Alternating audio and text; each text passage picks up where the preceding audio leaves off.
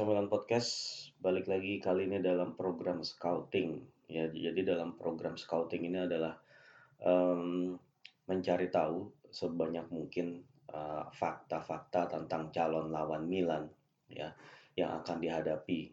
Ya, dan kebetulan dan uh, yang akan di scouting ini adalah uh, kesebelasan dari Norwegia yaitu Bodo Glimt, yaitu kesebelasan yang akan dihadapi pada babak kualifikasi ketiga dari UEFA Europa League ya. Dan Bodo Glimt ini sebenarnya ya sama sekali nggak menarik perhatian orang. Apa sih kesebelasan dari Norwegia itu? Ya kayaknya nggak ada yang istimewa-istimewa banget gitu. Tapi eh, ternyata setelah gue juga melakukan sedikit riset gitu ya sedikit aja riset ya kecil-kecilan lah gitu nggak yang ekstensif banget gitu karena ya sebisanya aja sesempatnya aja gitu. Itu ternyata uh, si Bodo Glimt ini adalah tim yang sangat-sangat kuat banget lah di liga gitu di liga Norwegia. Jadinya ini apa namanya seperti halnya waktu Milan menghadapi Shamrock Rovers ya. Shamrock Rovers kan saat ini juga jadi pimpinan klasemen di Liga Irlandia gitu dan mereka juga mainin good football gitu. Artinya mainin uh, umpan-umpan pendek, possession football yang modern gitu, pressing game. Dan itu emang terbukti kemarin pas pada saat Milan menghadapi uh, Shamrock gitu ya. Hmm, memang Shamrock itu memberikan perlawanan yang sangat-sangat berarti kalau menurut gue sih. Perlawanan yang cukup hebat gitu ya. Walaupun pada akhirnya kalah gitu, tapi harus diakui Shamrock itu punya kualitas yang bagus dan memang mereka tuh memainkan sepak bola yang bagus, sepak bola yang proper gitu, yang bagus gitu. Nah, bagaimana dengan Bodo Glimt? Ternyata Bodo Glimt itu kalau gue amati ya, itu memiliki beberapa kesamaan dengan Shamrock juga, tapi dengan beberapa perbedaan-perbedaan juga yang sangat-sangat mengejutkan sekaligus juga cukup mengkhawatirkan gitu. Jadi waktu lawan Shamrock, Paolo Maldini aja, Direktur Milan itu sempat mengucapkan kekhawatirannya dia karena Shamrock adalah tim yang bagus, yang tim leading di Liga Irlandia. Nah, bagaimana nih ketika mereka udah mendapatkan informasi tentang Bodo Glimt? Pasti gue yakin akan ada kekhawatiran lagi, justru mungkin lebih besar kekhawatirannya. Karena uh, bedanya Bodo Glimt sama Shamrock, Shamrock ini meskipun memainkan sepak bola yang bagus, tapi mereka tidak punya pemain yang bisa dibilang ya secara individu menonjol atau yang emang menarik untuk bisa diincar oleh klub-klub besar Eropa. Beda halnya dengan Bodo Glimt gitu ya. Kalau Shamrock paling cuma punya seorang Jack Byrne, itu pun juga kualitasnya ya ya masih di apa timnas Irlandia pun juga belum terlalu dilirik gitu. Ini lain halnya dengan uh, Bodo Glimt ya. Bodo Glimt ini saat ini uh, memimpin klasemen sementara Liga Norwegia ya dengan uh, udah udah mainin 17 pertandingan. Mereka itu uh, menang 15 kali dan seri dua kali. Ya. Dan sebagai informasi, Bodo Glimt ini sebenarnya belum pernah memenangkan Liga Norwegia. Ya. Jadi mereka tuh sering lebih sering jadi runner up dan mereka ini uh, apa namanya, ya menghadapi berbagai situasi inkonsistensi ya, pernah kayak, uh, terdegradasi, mereka juga pernah, uh, bolak-balik lah de uh, warawiri lah degradasi dari, uh, apa namanya, divisi utama dari Liga Norwegia, ya. Terus bahkan mereka itu, uh, tahun 91 itu baru mempunyai ya, baru membentuk atau baru membangun uh, fasilitas indoor. Kenapa perlu fasilitas indoor? Karena Bodo Glimt ini uh, kan negara Norwegia ya, lo tahu sendiri itu kan Eropa Utara, dekat dengan samudra Arktik gitu ya. Dan uh, Bodo Glimt ini ya kota Bodo ya berasal dari kota Bodo. Uh, Bodo itu terletaknya di bagian utara dari Norwegia.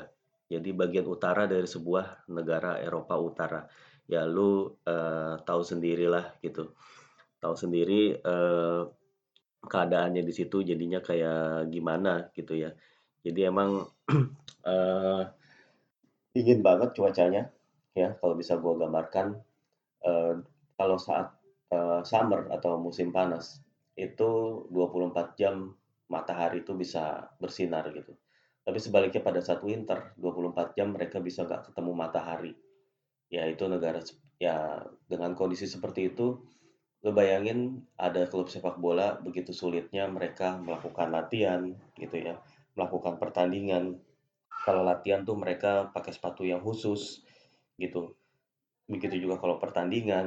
Terus mereka juga karena berada di utara ya, eee, travelling cost mereka juga sangat tinggi gitu. Dan apa, tapi untungnya nih Milan tuh nggak bertandang ke sana. Jadi, eee, pertandingan lawan Bodo Glimt itu berlangsung di San Siro, jadi bukan di kandangnya Bodo Glimt, ya. Stadion yang berkapasitas cuman kalau nggak salah 8 ribuan dan rataan penontonnya cuma 3.200. Itu nggak mengherankan juga karena, eee, penduduk dari kota Bodo itu cuma 50.000. Jadi, ya seperti yang diceritain oleh, eee, gue baca sih ber beberapa media gitu ya. Jadi Bodo itu termasuk kota yang dulu porak-poranda, eee, akibat Perang Dunia. Jadi mereka mendapatkan serangan, ya dari serangan dari Nazi Jerman waktu itu kan. Eee, Nazi Jerman juga sampai ke Eropa Utara, ke Finlandia, ke Norwegia, dulu kan ke Swedia. Dan kota Bodo ini termasuk yang mendapatkan serangan dan porak-poranda tapi kemudian berhasil dibangun kembali gitu ya. Dan bagi kesebelasan Bodo Glimt ini mereka juga punya uh, rival sekota bisa dibilang bukan bukan satu kota sih tapi deketan lah gitu ya kayak Persikat Persikabo gitu ya ya kalau lo ngerti um, Bodo Glimt ini punya rival ya rival kota dekat lah gitu yaitu Tromso. Lu mungkin lebih familiar dengan klub Tromso. Atau kalau klub Norwegia mungkin lu lebih familiar sama Rosenborg ya. Rosenborg itu kan pernah beberapa kali dihadapi Milan ketika Milan masih rutin main di Liga Champions dan Milan selalu kesulitan ketika menghadapi Rosenborg.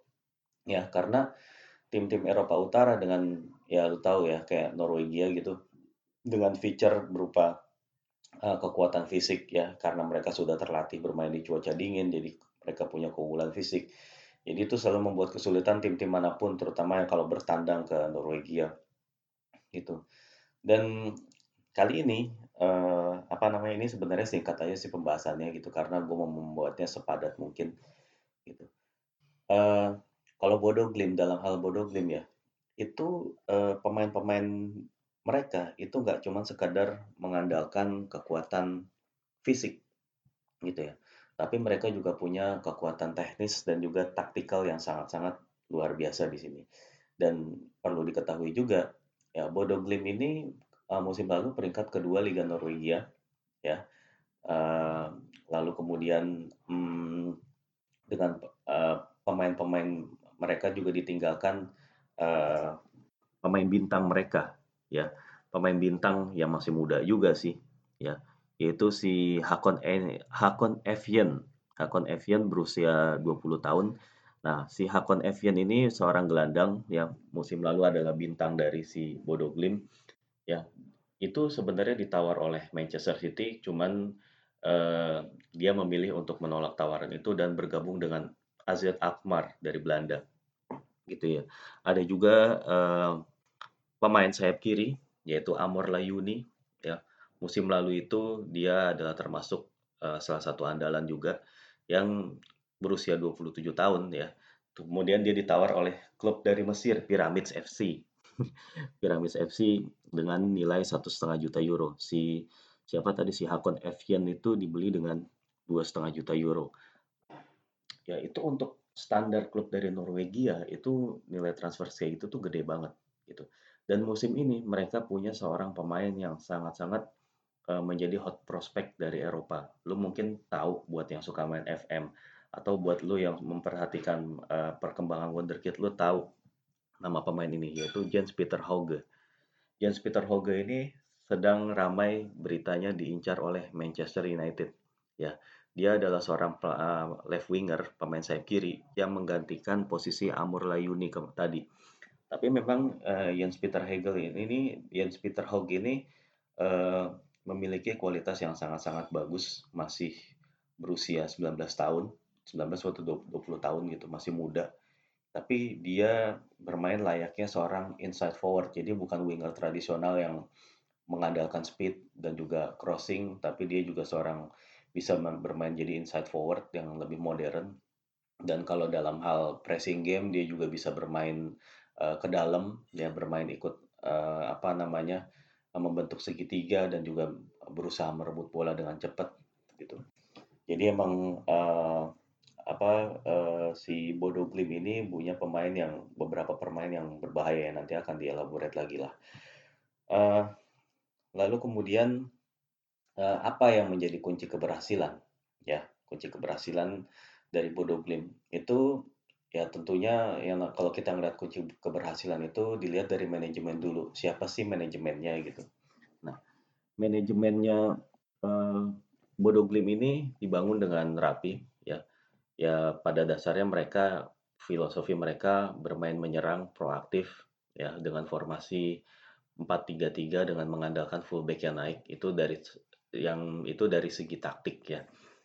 Terus mereka juga melakukannya dengan uh, sporting director yang juga sangat-sangat bagus ya, ya yaitu Asmund Bjorkan. Asmund Bjorkan ini adalah kebetulan ayah dari uh, back kiri dari si eh sorry back kanan dari si Bodo Glim yaitu Fredrik Bjorkan. Ya si Asmund Bjorkan inilah kemudian yang menunjuk staff-staffnya uh, yaitu kemudian pelatih pelatih head coachnya dari si Bodo Glim yaitu Kjetil Knudsen. Ya Kjetil Knudsen ini adalah manajer yang sangat-sangat uh, berbakat yang menjadi salah satu yang terbaik di Norwegia. Dan uh, mereka juga meng-hire beberapa backroom staff ataupun pelatih-pelatih dari Inggris gitu yang menanamkan berbagai macam uh, pemahaman taktik dan juga program latihan fisik yang tentunya sesuai. Inilah yang rasanya menjadi kunci keberhasilan si Bodo Glimt ya yang kemudian di babak kualifikasi uh, UEFA Europa League tadi, ya itu berhasil mengalahkan lawan-lawannya dengan relatif mudah.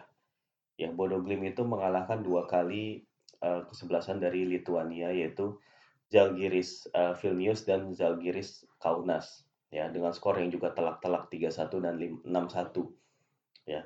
Itu kalau ngelihat highlightnya cukup serem sih cukup. Mereka tuh sangat-sangat terorganisir mainnya tajam banget penyelesaian akhirnya ya. Terus mereka mainkan bola-bola umpan-umpan pendek dengan cepat ya uh, ya pokoknya cukup ngeri lah gitu. Beda Se sebenarnya mungkin seperti halnya gue ngeliat Shamrock Rovers main tapi ini lebih menurut gue lebih lebih ngeri sih daripada Shamrock gitu ya. Kalau dari kualitas ini lebih baik dari sisi permainan gitu ya. Nah sekarang kita lihat ke pemain-pemainnya. Formasinya ataupun pemain-pemain yang biasa diturunkan oleh pelatih Kjetil Knudsen. Ya, yang pertama kiper mereka punya Joshua Smith, itu kiper dari Belanda yang didatangkan dengan AZ Alkmaar. Itu hasil hubungan baik mereka setelah ngejual pemain mereka tadi si Akon Esven, ya. Uh, lalu kemudian uh, kiper Joshua Smith ini juga punya pelapis yaitu Nikita Kaikin dari Rusia gitu ya. Joshua Smith ini baru berusia 27 tahun buat kiper tentunya uh, muda gitu ya. Lalu kemudian untuk posisi back mereka punya back four yang cukup uh, bagus ya. Dua pairing center backnya yaitu Bredemo dan Marius Lode berusia masing-masing 28 dan 26 tahun itu usia yang matang itu mereka udah tiga tahun bermain bersama sebagai dua center back dan dua center back ini dikenal memiliki kemampuan ball playing yang sangat bagus ya dan mereka juga nggak ragu uh, untuk uh, terikut dalam build up serangan mereka bahkan naik sangat sangat-sangat tinggi gitu jadi kadang-kadang mereka itu bisa ngebawa bola tuh sampai ke garis tengah lapangan bahkan sampai ke lebih dari garis tengah untuk membantu dalam fase build up dan menjadi extra man gitu. Nah, pada saat uh, dua center back pairing ini maju, ada satu gelandang yang menjadi pelindung yaitu Patrick Burke. Patrick Burke ini seorang gelandang bertahan. Dia adalah anak dari legend uh, sepak bola uh, Norwegia, ya keponakan, sorry keponakan dari Runar Burke, ya. Uh, dan banyak lagi apa si Patrick Burke ini juga punya silsilah sepak bola Norwegia yang sangat-sangat mengagumkan yang apa keluarganya itu emang keluarga pesepak bola dari uh, Norwegia gitu. Banyak pemain-pemain timnas Norwegia yang datang dari keluarganya si Berg itu tadi.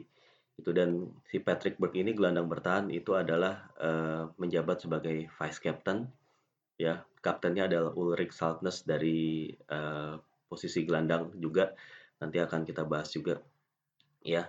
Itu Patrick Berg itu adalah anak dari Orion Berg ya. Dan Orion Berg itu juga mantan pemain timnas dari Norwegia. Kakeknya kakeknya si Patrick Berg itu adalah Harald Berg ya Uh, terus omnya dia itu Runar Berg yang tadi gue bilang dan juga Ariel Berg ya almarhum Ariel Berg yang meninggal karena bunuh diri gitu. Uh, jadi emang bisa dibilang pemain ini sudah born and bleed di Bodo Glimt gitu ya. Tadi Patrick Berg. Kemudian uh, mereka punya back kiri, back kanan yang tadi Fredrik Bjorkan, anak dari Sporting Director Asmund Bjorkan. Lalu back kirinya Alphonse Samsted itu back kiri dari Iceland atau Islandia.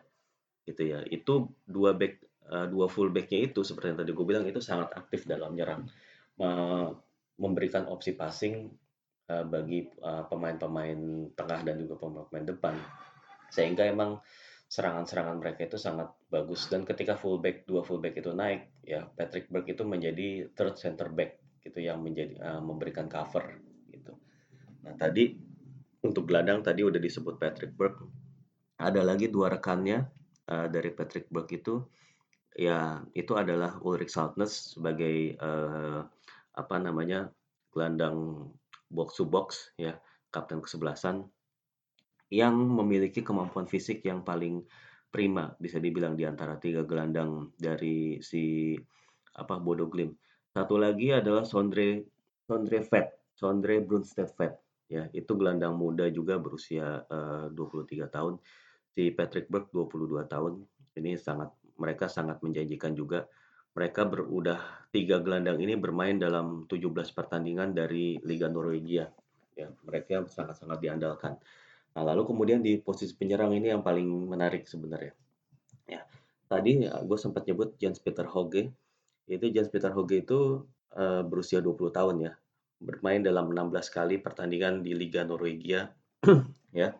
Dan dia itu uh, apa namanya di situ dia sudah mencetak Jens Peter Hauge itu sudah mencetak 13 gol.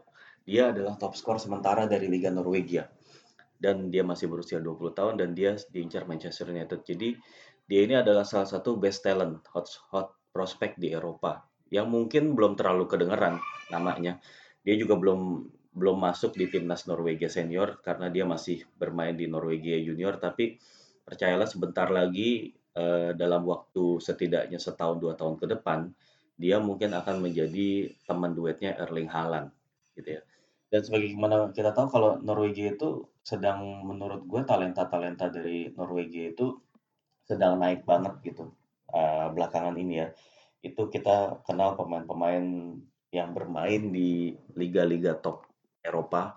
Ada beberapa lah yang main di liga top Eropa. Selain Erling Haaland yang menjadi uh, penyerang dari Borussia Dortmund, itu juga ada Alexander Sorloth yang main di RB Leipzig. Ada Joshua King yang juga bermain di Liga Inggris di Bournemouth ya. Kemudian ada Morten Torsby yang main di Sampdoria. Ada Marcus Henriksen yang bermain di FC Porto, Muhammad El Yunusi yang main di Celtic FC, Stefan Johansson yang main di Fulham, ya. Mungkin ya lu dengar uh, beberapa nama lagi lah, Omar Abdelui main di Galatasaray gitu ya. Ya dan kemudian mereka ini akan digantikan oleh pemain-pemain yang tadi gue sebut tadi ada Sander Berge dari uh, yang main di Sheffield United, ada Martin Odegaard ya yang main di Real, uh, Real Madrid kemarin musim lalu main di Real Sociedad dan sempat menjadi uh, disebut-sebut incaran Milan gitu ya. Lalu kemudian ya banyak banget lah pemain pemain-pemain dari Norwegia itu yang sekarang juga akan naik gitu. Dan sepertinya mereka akan ikut lagi dalam kejuaraan besar dunia ya. Kalau dengan talenta-talenta hebat tadi dan kemunculan pemain seperti Jens Peter Hauge itu rasanya menjadi angin segar dan akan menjadi uh, tandem dari Erling Haaland gitu dalam ke depannya ya terus uh, nggak heran dengan segala macam ini si Bodo Glimt ini punya kapasitas untuk menyulitkan Milan apalagi mereka juga punya dua penyerang lagi yang juga memiliki ketajaman dan punya skill yang sangat luar biasa ya. Yaitu yang pertama adalah duanya itu dari Denmark ya. Dua penyerang lagi dari Denmark. Yaitu Kasper Janker Kasper bukan Karsten Janker ya. Namanya mirip Kasper uh, Janker. Itu juga dia udah uh, mencetak 11 gol di Liga Norwegia. Dan Philip Zinkernagel. Philip Zinkernagel itu pemain sayap kanan dari Denmark juga yang mencetak tiga yang juga udah mencetak 11 gol dan 11 assist di Liga Norwegia. Jadi Bodo Glimt ini performanya di Liga Norwegia sekarang sangat sangat-sangat superior gitu ya. Sangat superior banget gitu. Jadi mereka itu dalam 17 pertandingan mereka itu udah bikin 62 gol dan hanya kebobolan 19 gol. Jumlah golnya mereka paling banyak dan jumlah kebobolan mereka itu paling sedikit. Sama seperti Shamrock sebenarnya, tapi ini kayaknya dengan angka-angka yang lebih jauh lebih nggak masuk akal dan lebih luar biasa gitu. Gila aja 17 pertandingan uh, 62 gol. Berarti satu pertandingan mereka rata-rata tuh kayak bikin 3 atau 4 gol. Itu Gila nggak? Itu menurut gue ini kesebelasan yang ngeri banget. Jadi kesebelasan yang media-media uh, di apa? Bukan cuma media di Norwegia, media di Eropa ya, media-media yang banyak menuliskan artikel in-depth di sepak bola Eropa itu menyebut Bodo Glimt itu adalah Atalantanya Skandinavia. Ya, kita tahu sendiri Atalanta di Serie A seperti apa gitu ya. Uh, Bodo Glimt ini dibilang dijuluki Atalantanya Skandinavia. Ya, dan Bodo Glimt ini disebut juga sebagai salah satu tim terbaik ya yang bisa muncul dari Liga Norwegia yang bisa mengejutkan siapa saja di kompetisi Eropa. Dan termasuk karena mereka juara Liga Norwegia, mereka diharapkan bisa main di Champions League uh, musim depan dan ini akan menjadi ancaman bagi tim-tim besar dan bisa menjadi tim kejutan. Katanya gitu kalau di media. Jadi ya menurut gue Milan perlu sangat waspada, ekstra waspada menghadapi tim seperti ini dan uh, menurut gue ini jadi pelajaran yang bagus juga ya seberapa untuk menguji seberapa hebat ya maksudnya kekuatan dari tim Stefano Pioli ya dan Bodo Glim ini uh, sedikit ya kalau dari uh, cara bermain. Itu dia itu benar-benar mengandalkan tadi uh, build up uh, umpan-umpan pendek. Dan ketika mereka menghadapi pressing ya uh, Milan yang Milan kan melakukan pressing yang cukup ketat gitu. Mereka itu uh, apa jadi dua center back itu akan maju se sejauh mungkin. Lalu kemudian si Patrick Berg akan mendekat sebagai gelandang dan dua gelandang lagi ya Ulrik Stansen itu juga uh, itu akan melakukan uh, akan mendekat juga gitu untuk menyediakan opsi passing mereka itu akan bermain dengan jarak yang rapat, jarak yang pendek gitu ya. Jadi mereka tuh nggak jaraknya jauh-jauh, jaraknya pendek. Belum lagi fullback juga akan menyediakan opsi passing. Dan ketika mereka kehilangan bola, tiga tiga strikernya itu akan melakukan pressing juga bersama juga dengan sat, salah satu midfielder atau bahkan dua. Jadi akan ada empat tiga atau empat orang yang melakukan pressing. Ya, dan ketika mereka di-press seperti yang tadi gue bilang, misalnya penyerang-penyerang lawan nge-press back mereka, ya mereka dengan kemampuan uh, dribbling dan kemampuan passing yang bagus, ya mereka akan memberikan umpan kepada midfielder yang mengokupansi ruang yang kosong dan itu dari situlah mereka kemudian akan melakukan build up yang sangat cepat ya dan mereka ini juga punya penyerang-penyerang yang tajam yang tadi gue bilang total dari 65 gol ya yang mereka buat ya. 65 gol yang mereka udah buat di Liga Norwegia. Ya, 62 gol sorry. Itu uh, setengahnya lah, setengahnya itu dibikin oleh penyerang-penyerang.